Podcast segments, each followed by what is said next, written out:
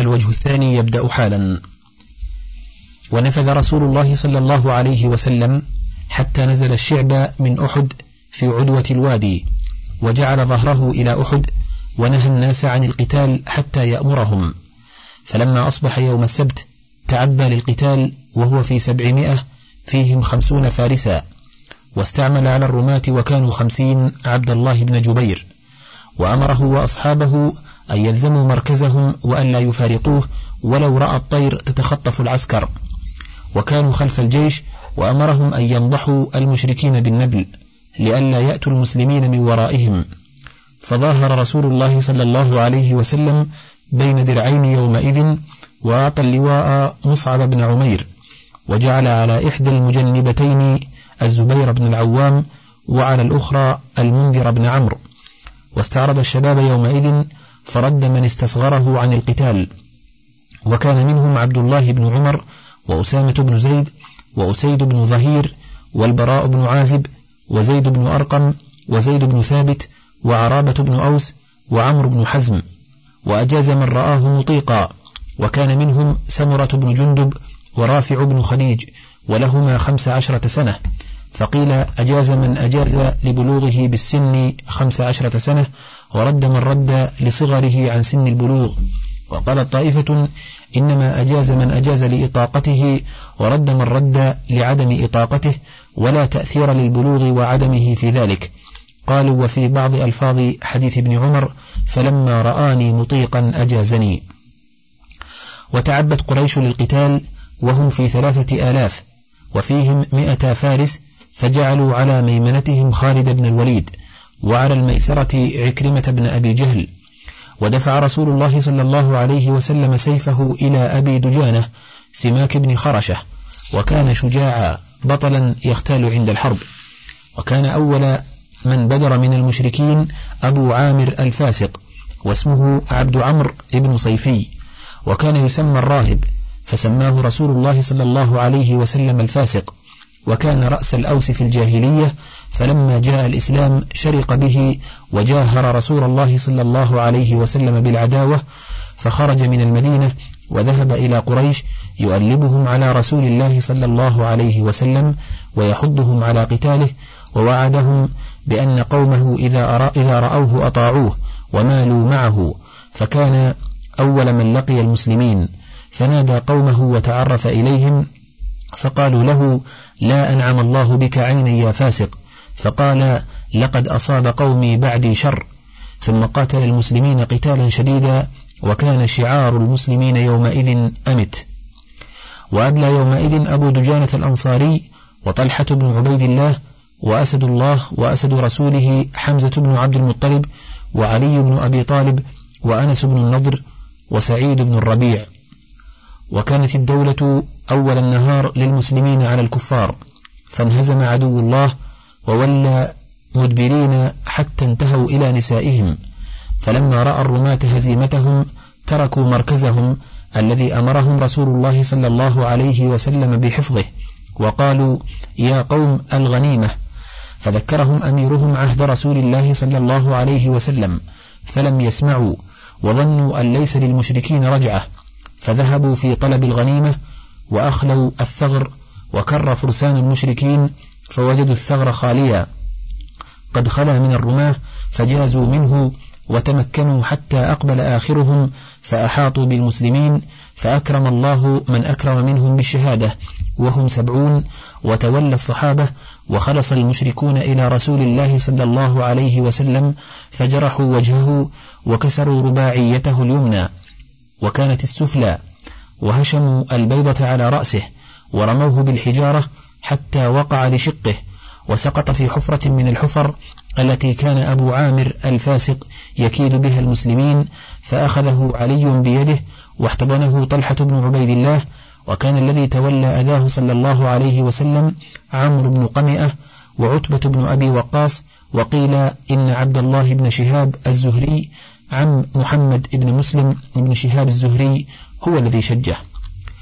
وقتل مصعب بن عمير بين يديه فدفع اللواء إلى علي بن أبي طالب ونشبت حلقتان من حلق المغفر في وجهه فانتزعهما أبو عبيدة ابن الجراح وعض عليهما حتى سقطت ثنيتاه من شدة غوصهما في وجهه. وامتص مالك بن سنان والد أبي سعيد الخدري الدم من وجنته وأدركه المشركون يريدون ما الله حائل بينهم وبينه فحال دونه نفر من المسلمين نحو عشرة حتى قتلوا ثم جالدهم طلحة حتى أجهضهم عنه. وترس أبو دجانة عليه بظهره والنبل يقع فيه وهو لا يتحرك وأصيبت يومئذ عين قتادة ابن النعمان. فأتى بها رسول الله صلى الله عليه وسلم فردها عليه بيده وكانت أصح عينيه وأحسنهما. وصرخ الشيطان بأعلى صوته إن محمدا قد قتل. ووقع ذلك في قلوب كثير من المسلمين وفر أكثرهم وكان أمر الله قدرا مقدورا. ومر أنس بن النضر بقوم من المسلمين قد ألقوا بأيديهم فقال ما تنتظرون؟ فقالوا قتل رسول الله صلى الله عليه وسلم.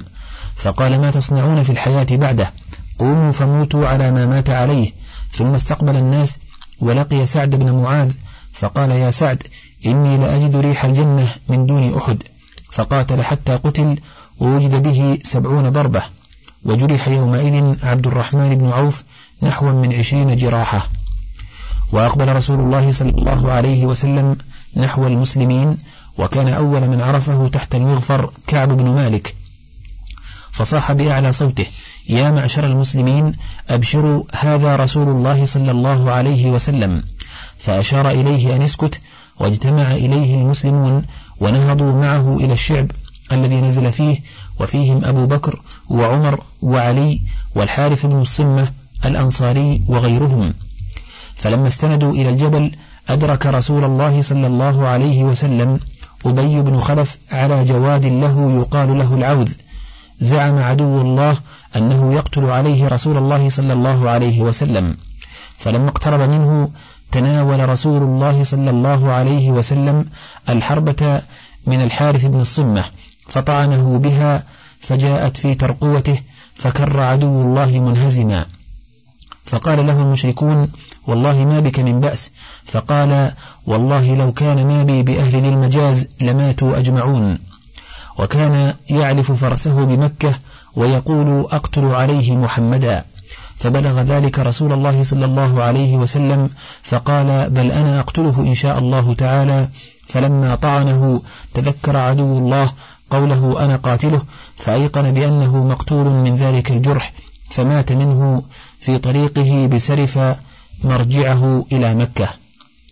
وجاء علي إلى رسول الله صلى الله عليه وسلم بماء ليشرب منه فوجده آجنا فرده وغسل عن وجهه الدم وصب على رأسه فأراد رسول الله صلى الله عليه وسلم أن يعلو صخرة هنالك فلم يستطع لما به فجلس تحته حتى صعدها طلحة وحانت الصلاة فصلى بهم جالسا. وصار رسول الله صلى الله عليه وسلم في ذلك اليوم تحت لواء الأنصار. وشد حنظلة الغسيل وهو حنظلة بن أبي عامر على أبي سفيان فلما تمكن منه حمل على حنظلة شداد بن الأسود فقتله وكان جنبا. فإنه سمع الصيحة وهو على امرأته فقام من فوره إلى الجهاد فأخبر رسول الله صلى الله عليه وسلم أصحابه أن الملائكة تغسله. ثم قال سلوا أهله ما شأنه. فسألوا امرأته فأخبرتهم الخبر وجعل الفقهاء هذا حجة أن الشهيد إذا قتل جنبا يغسل اقتداء بالملائكة. وقتل المسلمون حامل لواء المشركين فرفعته لهم عمرة بنت علقمة الحارثية حتى اجتمعوا إليه وقاتلت أم عمارة وهي نسيبة بنت كعب المازنية قتالا شديدا وضربت عمرو بن قمئة بالسيف ضربات فوقته درعان كانتا عليه وضربها عمرو بالسيف فجرحها جرحا شديدا على عاتقها. وكان عمرو بن ثابت المعروف بالأصير من بني عبد الأشهل يأبى الإسلام. فلما كان يوم أحد قذف الله الإسلام في قلبه للحسن التي سبقت له منه فأسلم وأخذ سيفه ولحق بالنبي صلى الله عليه وسلم فقاتل فأثبت بالجراح ولم يعلم أحد بأمره. فلما انجلت الحرب طاف بنو عبد الأشهل في القتلى يلتمسون قتلاهم فوجدوا الأصيرم وبه رمق يسير فقالوا والله إن هذا الأصيرم ما جاء به لقد تركناه وإنه لمنكر لهذا الأمر. ثم سألوه ما الذي جاء بك؟ أحدب على قومك أم رغبة في الإسلام؟ فقال بل رغبة في الإسلام آمنت بالله ورسوله ثم قاتلت مع رسول الله صلى الله عليه وسلم حتى أصابني ما ترون. ومات من وقته فذكروه لرسول الله صلى الله عليه وسلم فقال هو من أهل الجنة. قال أبو هريرة ولم يصلي لله صلاة قط. ولما انقضت الحرب أشرف أبو سفيان على الجبل فنادى أفيكم محمد فلم يجيبوه. فقال أفيكم ابن أبي قحافة فلم يجيبوه. فقال أفيكم عمر بن الخطاب فلم يجيبوه. ولم يسأل إلا عن هؤلاء الثلاثة لعلمهم لعلمه وعلم قومه أن قوام الإسلام بهم. فقال أما هؤلاء فقد كفيتموهم فلم يملك عمر نفسه أن قال يا عدو الله إن الذين ذكرتهم أحياء وقد أبقى الله لك ما يسوءك. فقال قد كان في القوم مثلة لم آمر بها ولم تسؤني. ثم قال أعلو هبل. فقال النبي صلى الله عليه وسلم ألا تجيبونه؟ فقالوا ما نقول؟ قال قولوا الله أعلى وأجل. ثم قال لنا العزى ولا عزى لكم؟ قال ألا تجيبونه؟ قالوا ما نقول؟ قال قولوا الله مولانا ولا مولى لكم. فأمرهم بجوابه عند افتخاره بآلهته وبشركه تعظيما للتوحيد وإعلاما بعزة من عبده المسلمون وقوة جانبه وأنه لا يغلب ونحن حزبه وجنده. ولم يأمرهم بإجابته حين قال أفيكم محمد أفيكم ابن أبي قحافة أفيكم عمر. بل قد روي أنه نهاهم عن إجابته وقال لا تجيبوه لأن كلمهم لم يكن برد بعد في طلب القوم ونار غيظهم بعد متوقدة. فلما قال لأصحابه أما هؤلاء فقد كفيتموهم حمي عمر بن الخطاب واشتد غضبه وقال كذبت يا عدو الله فكان في هذا الإعلام من الإذلال والشجاعة وعدم الجبن والتعرف إلى العدو في تلك الحال ما يؤذنهم بقوة القوم وبسالتهم وأنهم لم يهنوا ولم يضعفوا وأنه وقومه جديرون بعدم الخوف منهم وقد أبقى الله لهم ما يسوءهم منهم وكان في الإعلام ببقاء هؤلاء الثلاثة وهلة بعد ظنه وظن قومه أنهم قد أصيبوا من المصلحة وغيظ العدو وحزبه والفت في عضده ما ليس في جوابه حين سأل عنهم واحدا واحدا فكان سؤاله عنهم ونعيهم لقومه آخر سهام العدو وكيده فصبر له النبي صلى الله عليه وسلم حتى استوفى كيده ثم انتدب له عمر فرد سهام كيده عليه وكان ترك الجواب أولا عليه أحسن وذكره ثانيا أحسن وأيضا فإن في ترك إجابته حين سأل عنهم إهانة له وتصغيرا لشأنه فلما منته, منته نفسه موتهم وظن أنهم قد قتلوا وحصل له بذلك من الكبر والأشر ما حصل كان في جوابه إهانة له وتحقير وإذلال ولم يكن هذا مخالفا لقول النبي صلى الله عليه وسلم لا تجيبوه فإنه إنما نهى عن إجابته حين سأل أفيكم محمد أفيكم فلان أفيكم فلان ولم ينهى عن إجابته حين قال أما هؤلاء فقد قتلوا وبكل حال فلا أحسن من ترك إجابته أولا ولا أحسن من إجابته ثانيا. ثم قال أبو سفيان يوم بيوم بدر والحرب سجال فأجابه عمر فقال لا سواء قتلانا في الجنة وقتلاكم في النار. وقال ابن عباس ما نصر رسول الله صلى الله عليه وسلم في موطن نصره يوم أحد فأنكر ذلك عليه فقال بيني وبين من ينكر كتاب الله إن الله يقول ولقد صدقكم الله وعده إذ تحسونهم بإذنه قال ابن عباس والحس القتل ولقد كان لرسول الله صلى الله عليه وسلم ولأصحابه أول النهار حتى قتل من أصحاب المشركين سبعة أو تسعة وذكر الحديث. وأنزل الله عليهم النعاس أمنة منه في غزاة بدر وأحد والنعاس في الحرب وعند الخوف دليل على الأمن وهو من الله وفي الصلاة ومجالس الذكر والعلم من الشيطان. وقاتلت الملائكة يوم أحد عن رسول الله صلى الله عليه وسلم. ففي الصحيحين عن سعد بن أبي وقاص قال رأيت رسول الله صلى الله عليه وسلم يوم أحد ومعه رجلان يقاتلان عنه عليهما ثياب بيض كأشد القتال ما رأيتهما قبل ولا بعد. وفي صحيح مسلم أنه صلى الله عليه وسلم أفرد يوم أحد في سبعة من الأنصار ورجلين من قريش فلما رهقوه قال من يردهم عنا وله الجنة أو هو رفيقي في الجنة. فتقدم رجل من الأنصار فقاتل حتى قتل. ثم رهقوه فقال من يردهم عنا وله, وله الجنة أو هو رفيقي في الجنة. فتقدم رجل من الأنصار فقاتل حتى قتل. فلم يزل كذلك حتى قتل السبعة فقال رسول الله صلى الله عليه وسلم ما أنصفنا أصحابنا. وهذا يروى على وجهين بسكون الفاء ونصب أصحابنا على المفعولية وفتح الفاء ورفع أصحابنا على الفاعلية. ووجه النصب أن الأنصار لما خرجوا للقتال واحد واحدا بعد واحد حتى قتلوا ولم يخرج القرشيان. قال ذلك أي ما أنصفت قريش الأنصار. ووجه الرد أن يكون المراد بالأصحاب الذين فروا عن رسول الله صلى الله عليه وسلم حتى أفرد في النفر القليل فقتلوا واحدا بعد واحد فلم ينصفوا رسول الله صلى الله عليه وسلم ومن ثبت معه.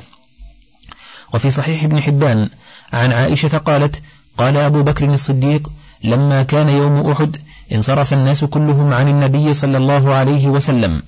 فكنت أول من فاع إلى النبي صلى الله عليه وسلم فرأيت بين يديه رجلا يقاتل عنه ويحميه. قلت كن طلحة فداك أبي وأمي. كن طلحة فداك أبي وأمي فلم أنشب أن أدركني أبو عبيدة ابن الجراح وإذا هو يشتد كأنه طير حتى لحقني فدفعنا إلى النبي صلى الله عليه وسلم فإذا طلحة بين يديه صريعا. فقال النبي صلى الله عليه وسلم دونكم أخاكم فقد أوجب.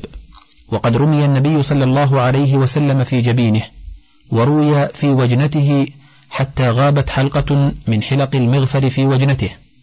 فذهبت لأنزعها عن النبي صلى الله عليه وسلم فقال أبو عبيدة نشدتك بالله يا أبا بكر إلا تركتني. قال فأخذ أبو عبيدة السهم بفيه فجعل ينضنضه كراهة أن يؤذي رسول الله صلى الله عليه وسلم. ثم استل السهم بفيه فندرت ثنية أبي عبيدة. قال أبو بكر ثم ذهبت لآخذ الآخر. فقال أبو عبيدة نشدتك بالله يا أبا بكر إلا تركتني. قال فأخذه فجعل ينضنضه حتى استله فندرت ثنية أبي عبيدة الأخرى. ثم قال رسول الله صلى الله عليه وسلم دونكم أخاكم فقد أوجب. قال فأقبلنا على طلحة نعالجه وقد أصابته بضعة عشر ضربة. وفي مغازي الأموي أن المشركين صعدوا على الجبل فقال رسول الله صلى الله عليه وسلم لسعد أجنبهم. يقول أرددهم. فقال كيف أجنبهم وحدي؟ فقال ذلك ثلاثة فأخذ سعد سهما من كنانته فرمى به رجلا فقتله. قال ثم أخذت سهمي أعرفه فرميت به آخر فقتلته. ثم أخذته أعرفه فرميت به آخر فقتلته فهبطوا من مكانهم. فقلت هذا سهم مبارك. فجعلته في كنانتي فكان عند سعد حتى مات ثم كان عند بنيه.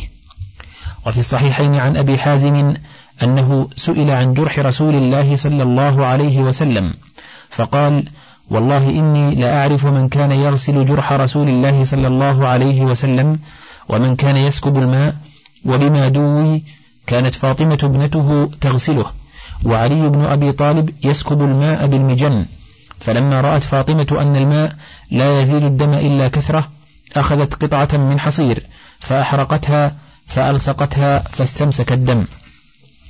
وفي الصحيح أنه كسرت رباعيته وشج في رأسه فجعل يسلت الدم عنه ويقول كيف يفلح قوم شجوا وجه نبيهم وكسروا رباعيته وهو يدعوهم؟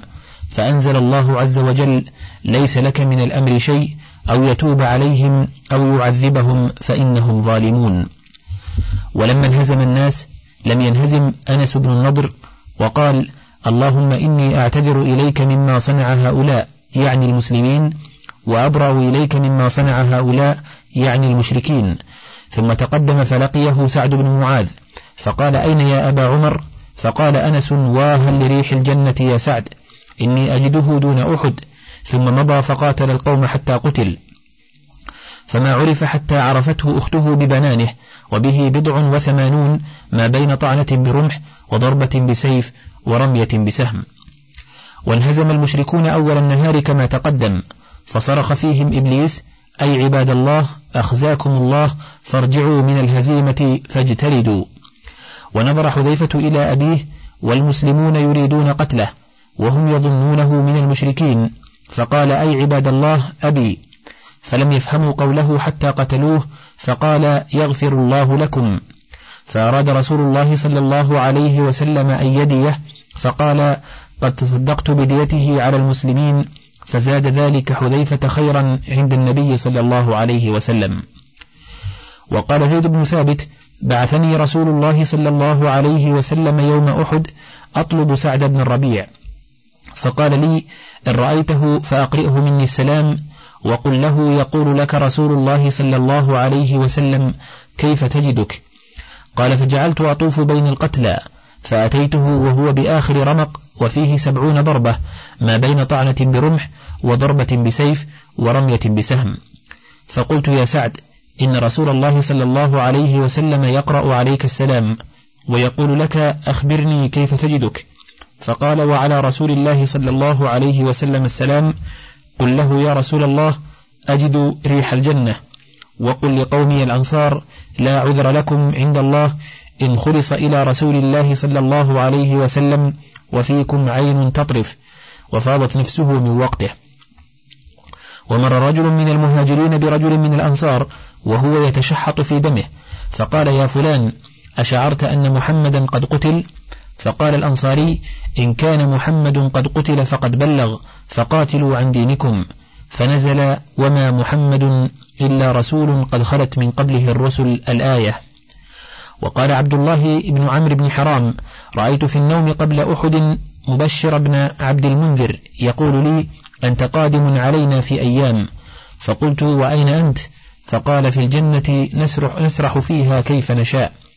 قلت ألم تقتل يوم بدر؟ قال بلى ثم أحييت. فذكر ذلك لرسول الله صلى الله عليه وسلم فقال هذه الشهادة يا أبا جابر. وقال خيثمة أبو سعد وكان ابنه استشهد مع رسول الله صلى الله عليه وسلم يوم بدر. لقد أخطأتني وقعة بدر وكنت والله عليها حريصا. حتى ساهمت ابني في الخروج فخرج سهمه فرزق الشهادة. وقد رأيت البارحة ابني في النوم في أحسن صورة يسرح في ثمار الجنة وأنهارها ويقول الحق بنا ترافقنا في الجنة. فقد وجدت ما وعدني ربي حقا. وقد والله يا رسول الله أصبحت مشتاقا إلى مرافقته في الجنة وقد كبرت سني ورق عظمي وأحببت لقاء ربي فادعو الله يا رسول الله أن يرزقني الشهادة ومرافقة سعد في الجنة. فدعا له رسول الله صلى الله عليه وسلم بذلك فقتل بأحد شهيدا. وقال عبد الله بن جحش في ذلك اليوم اللهم إني أقسم عليك أن ألقى العدو غدا. فيقتلوني ثم يبقروا بطني ويجدعوا أنفي وأذني ثم تسألني فيما ذلك فأقول فيك. وكان عمرو بن الجموح أعرج شديد العرج وكان له أربعة بنين شباب يغزون مع رسول الله صلى الله عليه وسلم إذا غزا. فلما توجه إلى أحد أراد أن يتوجه معه فقال له بنوه إن الله قد جعل لك رخصة فلو قعدت ونحن نكفيك وقد وضع الله عنك الجهاد. فأتى عمرو بن الجموح رسول الله صلى الله عليه وسلم فقال يا رسول الله إن بني هؤلاء يمنعوني أن أخرج معك ووالله إني لأرجو أن أستشهد فأطع بعرجتي هذه في الجنة. فقال له رسول الله صلى الله عليه وسلم أما أنت فقد وضع الله عنك الجهاد. وقال لبنيه وما عليكم أن تدعوه لعل الله عز وجل أن يرزقه الشهادة. فخرج مع رسول الله صلى الله عليه وسلم فقتل يوم أحد شهيدا. وانتهى أنس بن النضر إلى عمر بن الخطاب وطلحة بن عبيد الله في رجال من المهاجرين والأنصار وقد ألقوا بأيديهم. فقال ما يجلسكم؟ فقالوا قتل رسول الله صلى الله عليه وسلم. فقال فما تصنعون بالحياة بعده؟ فقوموا فموتوا على ما مات عليه رسول الله صلى الله عليه وسلم. ثم استقبل القوم فقاتل حتى قتل. وأقبل أبي بن خلف عدو الله وهو مقنع في الحديد يقول لا نجوت إن نجا محمد. وكان حلف بمكة أن يقتل رسول الله صلى الله عليه وسلم فاستقبله مصعب بن عمير فقتل مصعب وأبصر رسول الله صلى الله عليه وسلم ترقوة أبي بن خلف من فرجة بين سابغة الدرع والبيضة فطعنه بحربته فوقع عن فرسه فاحتمله أصحابه وهو يخور خوار الثور فقالوا ما أجزعك إنما هو خدش فذكر لهم قول النبي صلى الله عليه وسلم بل أنا أقتله إن شاء الله تعالى فمات برابغ. قال ابن عمر إني لأسير ببطن رابغ بعد هوي من الليل إذا نار تأجج لي فيممتها وإذا رجل يخرج منها في سلسلة يجتربها يصيح العطش. وإذا رجل يقول لا تسقه هذا قتيل رسول الله صلى الله عليه وسلم هذا أبي بن خلف. وقال نافع بن جبير سمعت رجلا من المهاجرين يقول شهدت أحدا فنظرت إلى النبل يأتي من كل ناحية ورسول الله صلى الله عليه وسلم وسطها. كل ذلك يصرف عنه. ولقد رأيت عبد الله بن شهاب الزهري يقول يومئذ دلوني على محمد لا نجوت إن نجا. ورسول الله صلى الله عليه وسلم إلى جنبه ما معه أحد ثم جاوزه فعاتبه في ذلك صفوان فقال والله ما رأيته أحلف بالله إنه منا ممنوع. فخرجنا أربعة فتعاهدنا وتعاقدنا على قتله فلم نخلص إلى ذلك. ولما نص مالك أبو أبي سعيد الخدري جرح رسول الله صلى الله عليه وسلم حتى أنقاه قال له مجه قال والله لا أمجه أبدا ثم أدبر. فقال النبي صلى الله عليه وسلم من أراد أن ينظر إلى رجل من أهل الجنة فلينظر إلى هذا. قال الزهري وعاصم بن عمر ومحمد بن يحيى بن حبان وغيرهم كان يوم أحد يوم بلاء وتمحيص. اختبر الله عز وجل به المؤمنين وأظهر به المنافقين ممن كان يظهر الإسلام بلسانه وهو مستخف بالكفر فأكرم الله فيه من أراد كرامته بالشهادة من أهل ولايته. فكان مما نزل من القرآن في يوم أحد ستون آية من آل عمران أولها وإذ غدوت من أهلك تبوئ المؤمنين مقاعد للقتال إلى آخر القصة. فصل فيما اشتملت عليه هذه الغزاة من الأحكام والفقه. منها أن الجهاد يلزم بالشروع فيه حتى إن من لبس لأمته وشرع في أسبابه وتأهب للخروج ليس له أن يرجع عن الخروج حتى يقاتل عدوه. ومنها أنه لا يجب على المسلمين إذا طرقهم عدوهم في ديارهم الخروج إليه بل يجوز لهم أن يلزموا ديارهم ويقاتلوهم فيها إذا كان ذلك أنصر لهم على عدوهم كما أشار به رسول الله صلى الله عليه وسلم عليهم يوم أحد. ومنها جواز سلوك الإمام بالعسكر في بعض أملاك رعيته إذا صادف ذلك طريقه وإن لم يرضى المالك. ومنها أنه لا يأذن لمن لا يطيق القتال من الصبيان غير البالغين بل يردهم إذا خرجوا كما رد رسول الله صلى الله عليه وسلم ابن عمر ومن معه. ومنها جواز الغزو بالنساء والاستعانة بهن في الجهاد. ومنها جواز الانغماس في العدو كمن غمس أنس بن النضر وغيره. ومنها أن الإمام إذا أصابته جراحة صلى بهم قاعدا وصلوا وراءه قعودا كما فعل رسول الله صلى الله عليه وسلم في هذه الغزوة واستمرت على ذلك سنته إلى حين وفاته. ومنها جواز دعاء الرجل أن يقتل في سبيل الله وتمنيه ذلك وليس هذا من تمني الموت المنهي عنه. كما قال عبد الله بن جحش اللهم لقني من المشركين رجلا عظيما كفره شديدا حرده فأقاتله فيقتلني فيك ويسلبني ثم يجدع أنفي وأذني. فإذا لقيتك فقلت يا عبد الله بن جحش فيما جدعت؟ قلت فيك يا ربي. ومنها أن المسلم إذا قتل نفسه فهو من أهل النار لقوله صلى الله عليه وسلم في قزمان الذي أبلى يوم أحد بلاء شديدا فلما اشتدت به الجراح نحر نفسه فقال صلى الله عليه وسلم هو من أهل النار. ومنها أن السنة في الشهيد أنه لا يغسل ولا يصلى عليه ولا يكفن في غير ثيابه بل يدفن فيها بدمه وكلومه إلا أن يسلبها فيكفن في غيرها. ومنها أنه إذا كان جنبا غسل كما غسلت الملائكة حنظلة بن أبي عامر.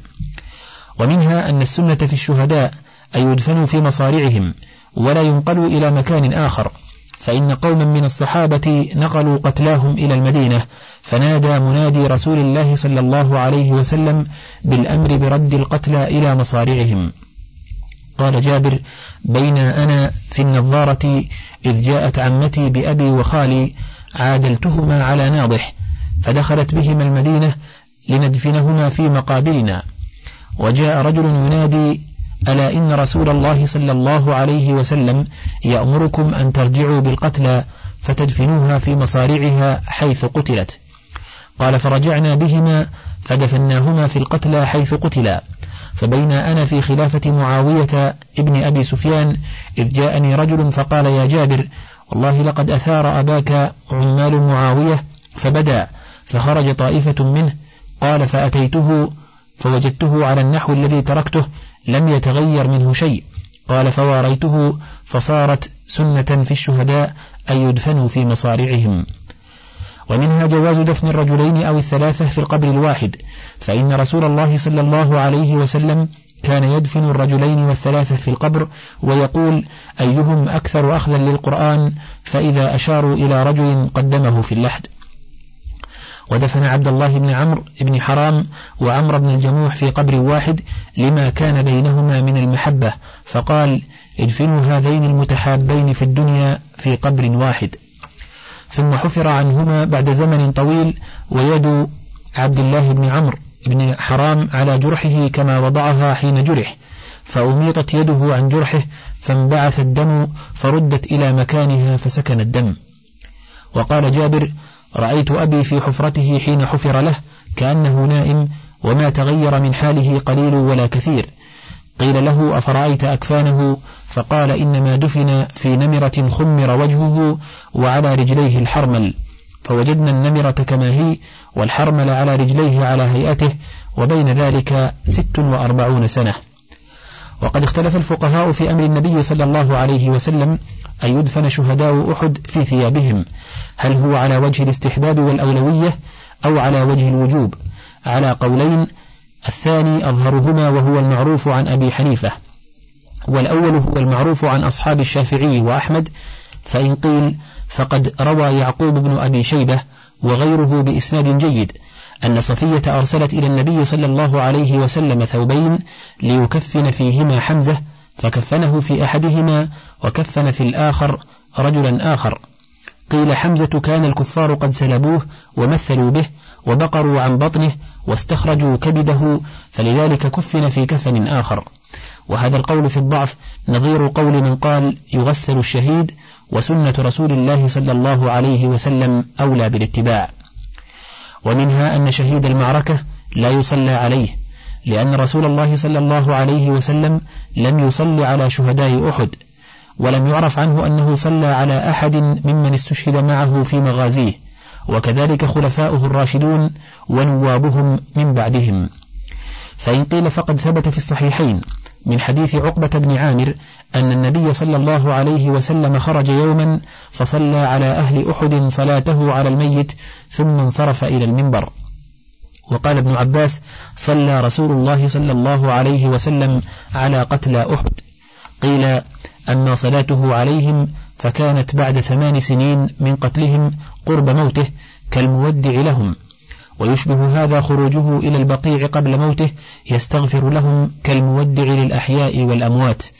فهذه كانت توديعا منه لهم لا أنها سنة الصلاة على الميت ولو كان ذلك كذلك لم يؤخرها ثمان سنين. لا سيما عند من يقول لا يصلى على القبر أو يصلى عليه إلى شهر. ومنها أن من عذره الله في التخلف عن الجهاد لمرض أو عرج يجوز له الخروج إليه وإن لم يجب عليه كما خرج عمرو بن الجموح وهو أعرج.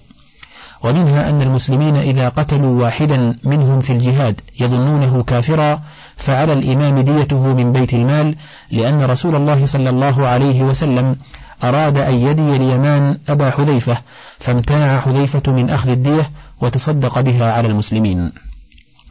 فصل في ذكر بعض الحكم والغايات المحمودة التي كانت في وقعة أحد. وقد أشار الله سبحانه وتعالى إلى أمهاتها وأصولها في سورة آل عمران حيث افتتح القصة بقوله وإذ غدوت من أهلك تبوئ المؤمنين مقاعد للقتال إلى تمام ستين آية. فمنها تعريفهم سوء عاقبة المعصية والفشل والتنازع وأن الذي أصابهم إنما هو بشؤم ذلك. كما قال تعالى ولقد صدقكم الله وعده إذ تحسونهم بإذنه حتى إذا فشلتم وتنازعتم في الأمر وعصيتم من بعد ما أراكم ما تحبون منكم من يريد الدنيا ومنكم من يريد الآخرة ثم صرفكم عنهم ليبتليكم ولقد عفى عنكم. فلما ذاقوا عاقبة معصيتهم للرسول وتنازعهم وفشلهم كانوا بعد ذلك أشد حذرا ويقظة وتحرزا من أسباب الخذلان. ومنها أن حكمة الله وسنته في رسله وأتباعهم جرت بأن يدالوا مرة ويدال عليهم أخرى.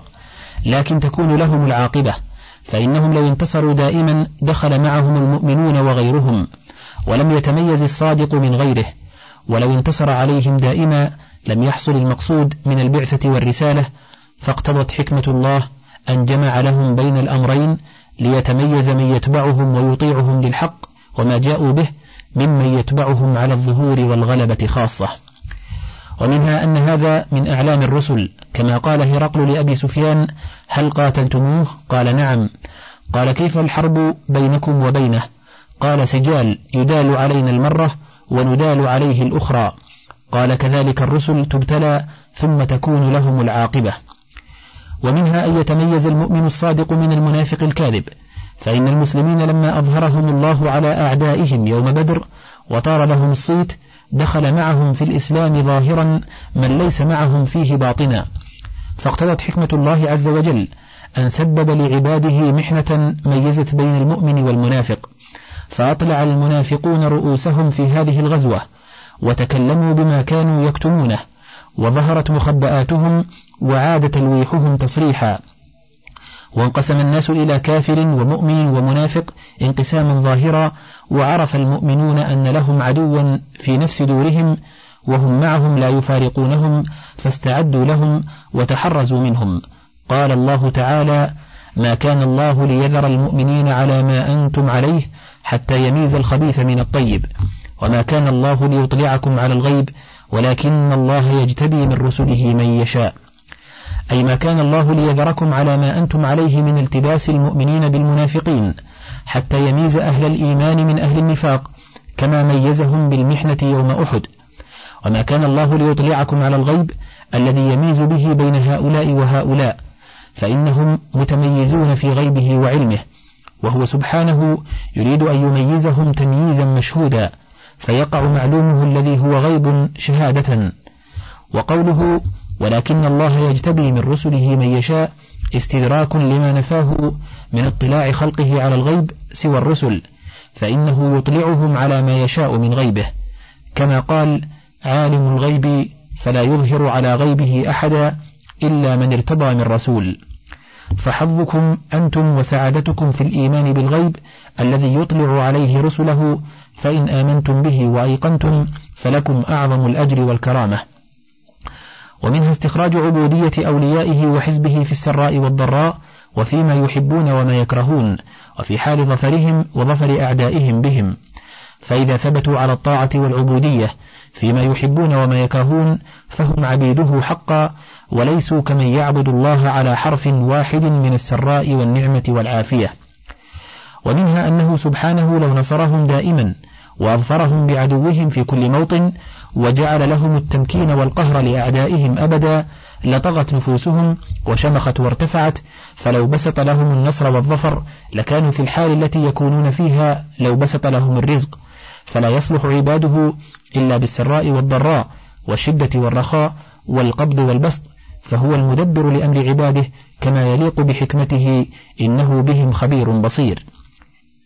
ومنها أنه إذا امتحنهم بالغلبة والكسرة والهزيمة ذلوا وانكسروا وخضعوا فاستوجبوا منه العز والنصر. فإن خلعة النصر إنما تكون مع ولاية الذل والانكسار. قال تعالى ولقد نصركم الله ببدر وأنتم أذلة وقال ويوم حنين إذ أعجبتكم كثرتكم فلم تغن عنكم شيئا فهو سبحانه إذا أراد أن يعز عبده ويجبره وينصره كسره أولا ويكون جبره له ونصره على مقدار ذله وانكساره.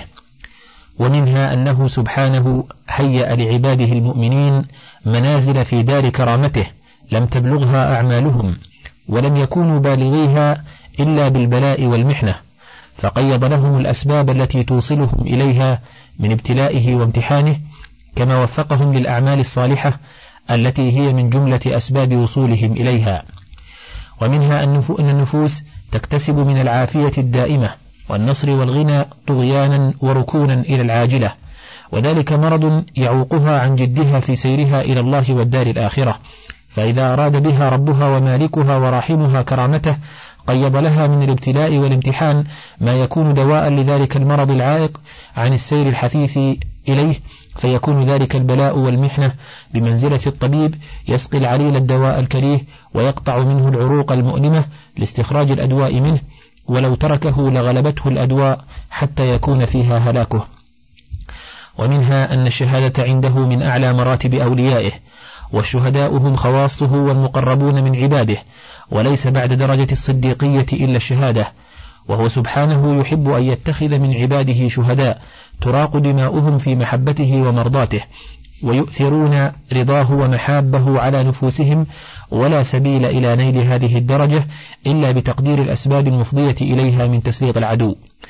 ومنها أن الله سبحانه إذا أراد أن يهلك أعداءه ويمحقهم قيض لهم الأسباب التي يستوجبون بها هلاكهم ومحقهم.